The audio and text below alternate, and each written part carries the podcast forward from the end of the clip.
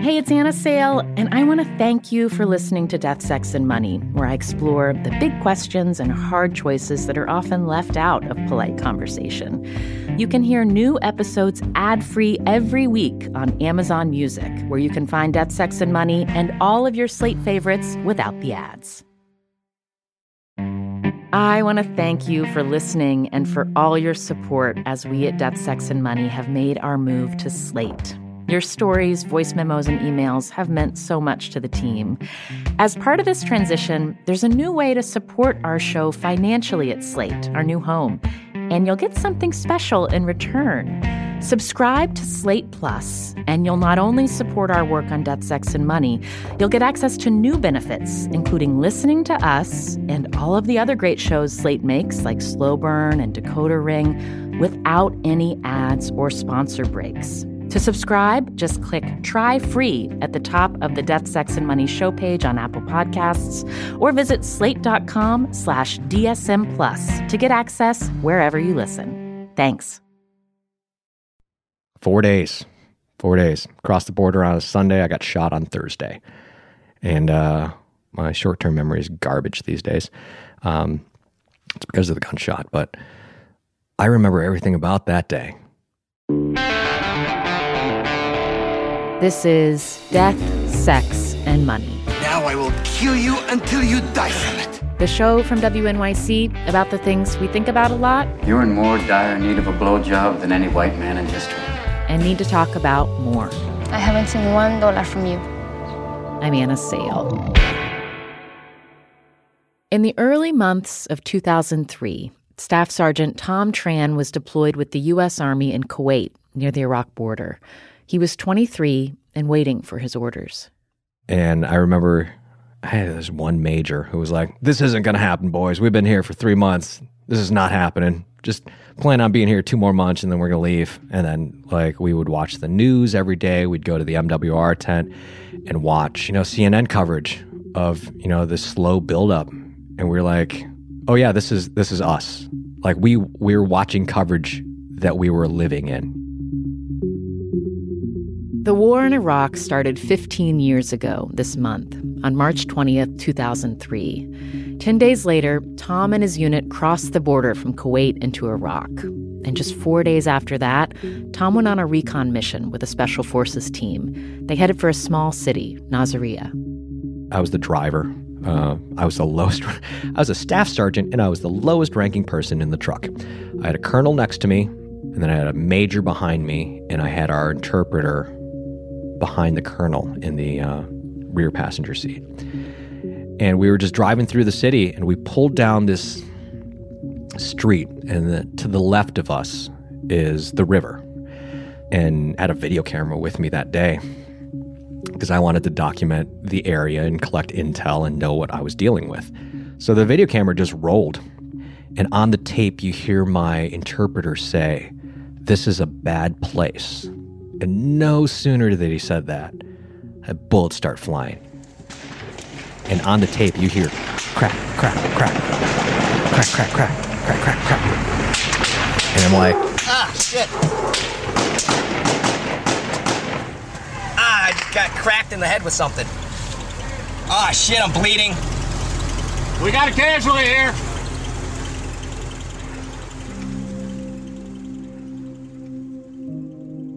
It was a graze wound. He was treated in Iraq and stayed for nearly another year.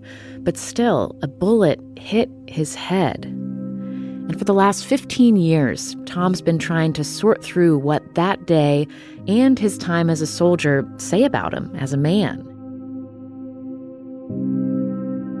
Thom had grown up around combat stories. His dad flew in the South Vietnamese Air Force during the war there, and other men in his family served too. I never knew my uncle, never knew my grandfather. They both died in combat.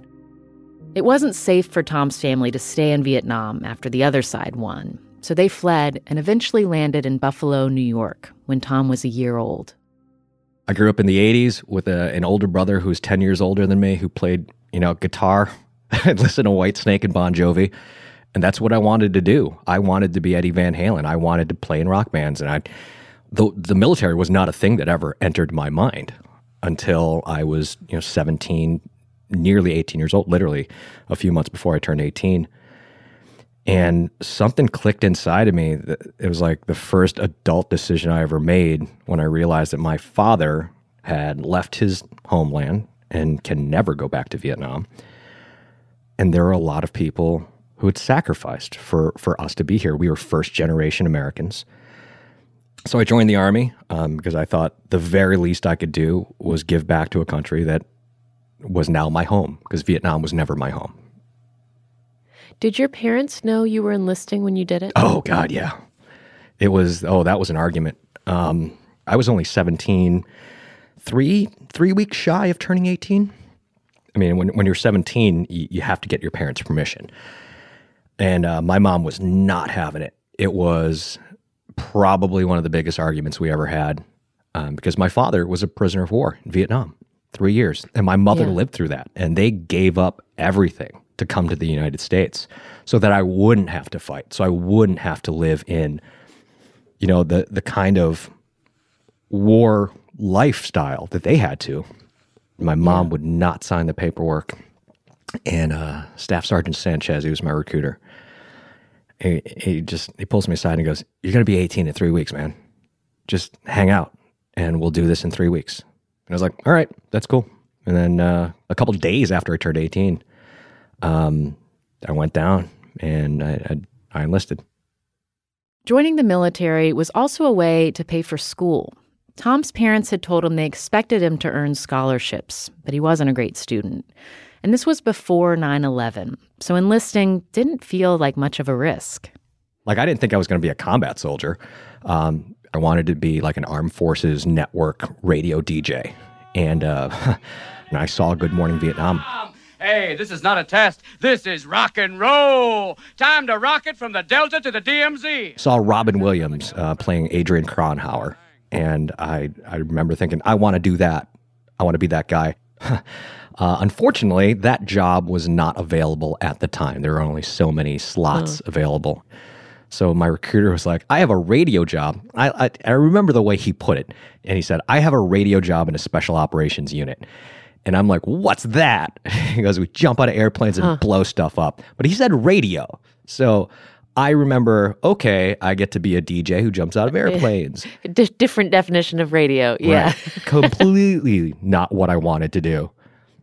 When you went to boot camp as a young recruit, were there many other Asian people? One, one other Asian, Private Lee, and he was older than me. He was uh, actually a South Korean former ROK soldier, Republic of Korea soldier, and those guys are badasses. So my first thought is, well, he's going to take a lot of the the pressure off me because there are only two Asians here, and he's the one that everybody's going to be focusing on because he's already a badass. Is that what happened? Um, that's I mean that's the, the- here's the thing about basic training. You don't want to stand out, you know.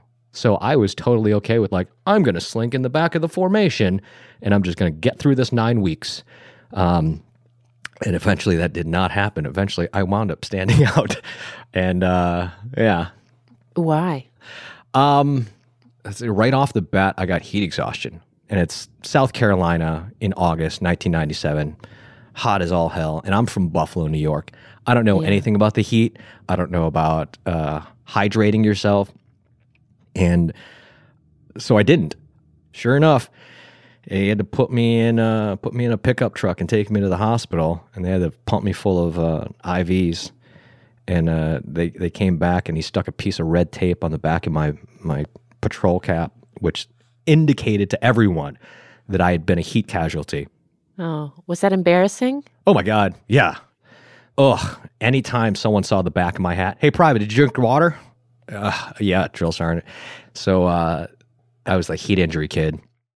Thom got through basic training and then a deployment to Eastern Europe in the late 90s. And then 9 11 happened. But even after that, Thom's military career felt like a lot of preparing and waiting, including on the day he went out on that convoy in Iraq. He'd been digging a foxhole and took a lunch break. So I was sitting there with my tuna mac, and I hear uh, I hear my colonel say, "Hey, a team from Fifth Group is here Do you want to go play? And uh, fifth group, fifth special forces group. So I go out. Uh, I'm like, hell yeah, I'll go play. Um, so I run out, and um, I remember big, burly, barrel chested freedom fighter reaches his hand out and says, I'm Rich um, from fifth group. Hey, Rich, I'm Thom. And uh, he goes, Load up. We're going to go out for a recon. Ah, shit.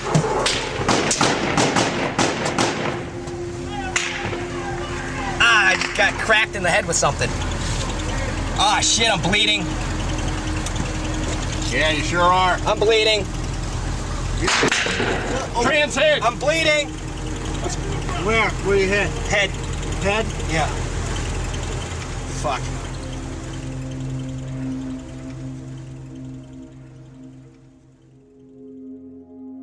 I remember the feeling, you know, I remember the taste of the desert, musky, dirty. Like those things come from from just this, the intense memory of that moment. But I think knowing exactly what happened on the day because it's on tape. I've watched that video literally hundreds of times, hundreds of times. Why have you um, watched it so many times? To remember because I don't want to forget how close I came to death because I've made a lot of the decisions I've made in life post army because of that moment. So I, I watch it. Do you think watching it has been a benefit or a detriment to your mental health? I would like to say it's been a benefit. Um, because I don't question, I don't have to question what happened. I don't have to question my actions. Like, did I act right on the day? Because fog of war, you will question your actions. You will question your training, um, especially if things go bad, especially if someone gets shot, especially if someone gets killed. Like on the day, if there that tape wasn't there, I would probably ask, be asking myself, did I do the right thing? You know, if I didn't have that, I would be probably questioning everything I did, you know, for the last 12 or 13 years. Along with getting grazed by the bullet, Thom hit his head in the truck during the gunfight. He was later diagnosed with a traumatic brain injury and was awarded a Purple Heart. Coming up, what was hardest for Thom after he came home? I just didn't have a direction to follow. I just, I just was, because I didn't have, I didn't have someone giving me orders, and I at the time was not strong enough to give them to myself.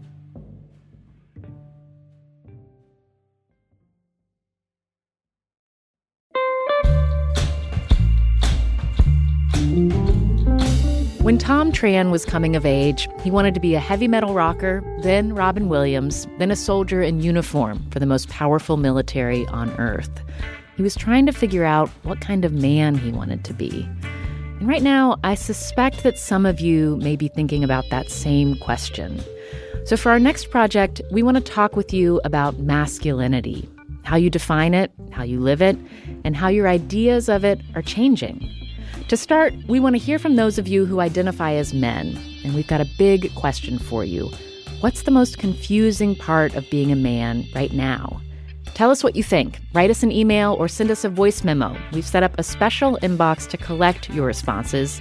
It's men at deathsexmoney.org.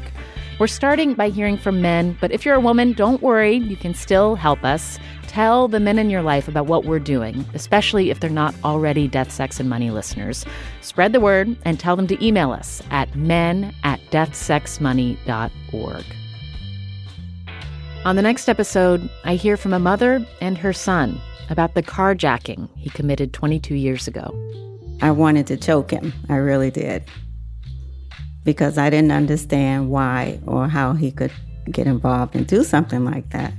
Because I've never had a gun. He's never, well, till then.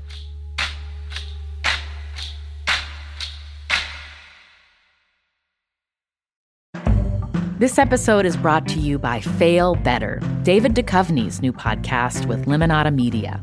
On Fail Better, David, who has experienced both low and high profile failures throughout his life, explores the vast world of failure how it holds us back, propels us forward, and ultimately shapes our lives. Each week, he will chat with guests like Ben Stiller, Bette Midler, and more about how our perceived failures have actually been our biggest catalysts for growth, revelation, and even healing. Through these conversations, he hopes listeners can learn how to embrace the opportunity of failure and fail better together. Fail Better is out now wherever you get your podcasts. This is Death, Sex, and Money from WNYC. I'm Anna Sale. After Thom Tran's deployment to Iraq ended in January of 2004, he went back home to Buffalo. It was a tough adjustment. I had a real shit attitude when I came home because I'd been shot, my roommate had been killed. I was in a real bad mood all the time. So I did what every combat veteran does. Like I fell into a bottle and uh, uh, sat there. Um, there was a there was a fight that I was in, a brawl, uh, not with anybody in the army. It was a drunken bar brawl, and um, yeah, at that point they were like, "Yep, you, you can't be here, so go work with the recruiters." You're in no shape to be here, so recruit young men and women into the armed services. Yeah, basically. yeah. Um, it was it was very much, hey, you are not combat effective anymore, so we need you to go do something. It was just another mission for me. It was not a, a, a line unit running and gunning kind of mission, but it was it was a mission nonetheless. The army told me to do it, and I was trying to be a good soldier. When you were drinking heavily, where would you drink? um, like our Monday morning meeting started with us opening a beer, like nine o'clock in the morning. I was drinking. Really?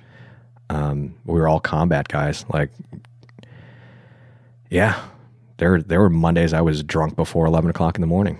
Um, bars. I was DJing at bars. I was a, I was a nightclub DJ. I was a strip club DJ. How did you feel okay talking to young men and women about what what their experience would be serving and, and reentering when you were yourself in such a hard place? I I just I just told them the truth. Like I never lied to any of them. I was not like when I there are photos of me when I was recruiting and I was a fatty. I could not fit in my uniform.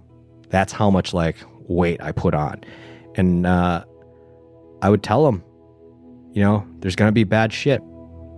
And as long as I wasn't lying to anybody and bullshitting these kids to get them in the army, I was, I was doing my job, you know?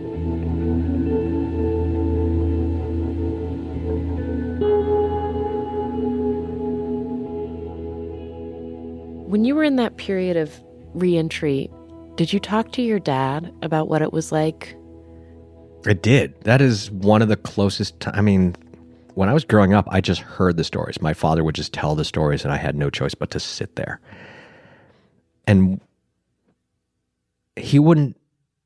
He wouldn't tell in-depth stories about like being in a prisoner of war camp. He, I would hear the general stories over and over again about like what kind of crappy food they had.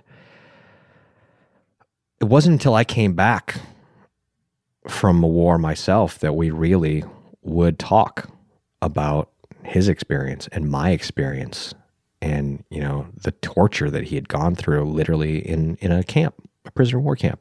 And you know my, my father realized that i was drinking a lot and he had literally been there. He had literally been in that situation post combat trying to figure out life i mean he had a family and kids at the time but he knew he wasn't stopping me he, i I put on a lot of weight. Um, I mean, I think I'm like 150 pounds now. I'm five foot eight.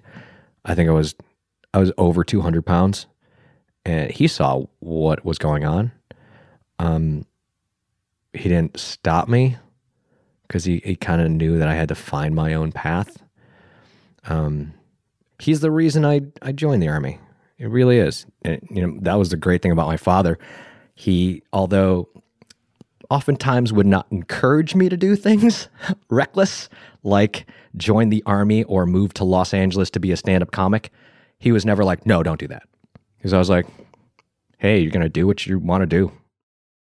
Thom started doing stand up the year after he left the Army. He performs now with a group of other veterans at military bases around the world. They call themselves the GIs of comedy. Thom says it helps him feel connected to his time in the service and manages stress. So I've I found the things that I need to do to to be able to look at myself in the mirror. I go to the gym, I play guitar, I tell jokes, uh, you know. How many years ago did you leave the military? 2005 I retired, so 12 years. I've been out I've been 12 out longer than I was in the army. Do you miss it? All the time, every day. I got up at 4 a.m. this morning to go to the gym, just to just to maintain the standard, just to just remember who I am and what I'm capable of and what the army made me. Like I, you know, I, I see veterans getting out of the military and just letting it all go, and that's fine. That's fine for some people. It's great. Get fat, grow a beard, whatever. But because of my job, because of the GIs of comedy, because of the reputation that I have in the community as as a veterans advocate, I never want to show up to an event and just say, I'm representing you guys as a fellow soldier and just be a fat slob and and look like somebody that other soldiers go, No, don't do that. Don't don't tell people you're one of us. Because I wouldn't want that. I wouldn't want some fat slob who's been out for 10 years walking around telling people that he was a vet, talking about old glory days like a Bruce Springsteen song. I don't want that. It's interesting how you talk about your body and and how you talk about working out now as like as a like taking care of yourself in some way as a way to stay connected to your identity as when you were a soldier. For me, it is. Um, I remember the moment that turned for me after after I'd been out for a while. I'd been out of the army for like a year, year and a half, something like that. I'd gone on vacation with a girlfriend, and we were down in Mexico, and there was a photo of us on the beach. And I looked at this photo, and I went, "Who is that? What is that person doing on the beach, wearing army shorts?" And the only thing that I knew to do was to get myself back in shape. I was a fat kid growing up. I was a really skinny child, but then, you know, like right before puberty, I got real fat and I just stayed like overweight for a while and the army helped change that. So that is also, you know, that was part of my identity. The army physically made me a different person. Hmm. So, yeah, when it comes to staying in shape, that is, that is part of who I am. Emotionally, I, I am not ready to deal with the world until I've gotten a good two hours in at the gym because I get the endorphins going. I feel like I've I've literally punched out all of the demons that I wake up with, the guilt and the anger and the depression that I wake up with every single day of my life. I have to get up. I have to do it. it because I can't look at myself in the mirror and go, "You're a good representative of what what soldiers are and what veterans are." If I did not do that, Do you still have that photo like of you on the beach? Have you looked at that recently? Yep, I still have it. It's actually on my Instagram. It is uh uh there's a before and after photo. So, yeah, I look at it. It's it's like the gunshot video, you know. It's a thing that happened and you either get better from it, you learn from it or you you live on the wrong side of history.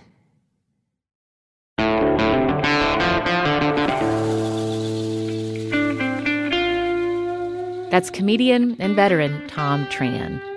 He has a podcast where he talks with other veterans about their experiences in and out of combat. It's called Battle Scars. And he's landed a job in radio. He's a morning traffic reporter for a commercial news station in LA.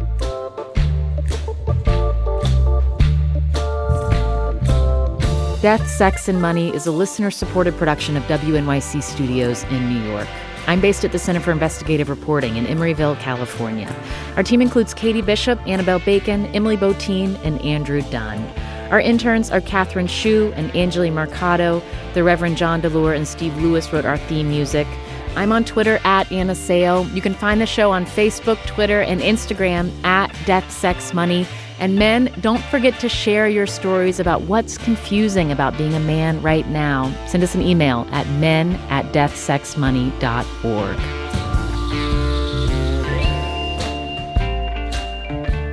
For Thom, the video of his gunfight in Iraq hasn't just been useful to revisit his actions on that day, it also helped him cut through military bureaucracy.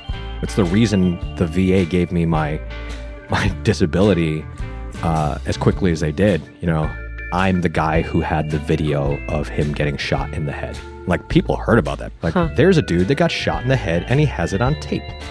That's not typical. No, no, Yeah. that is that is not a thing that often happens. It's not typical that you start rolling before you're shot. right.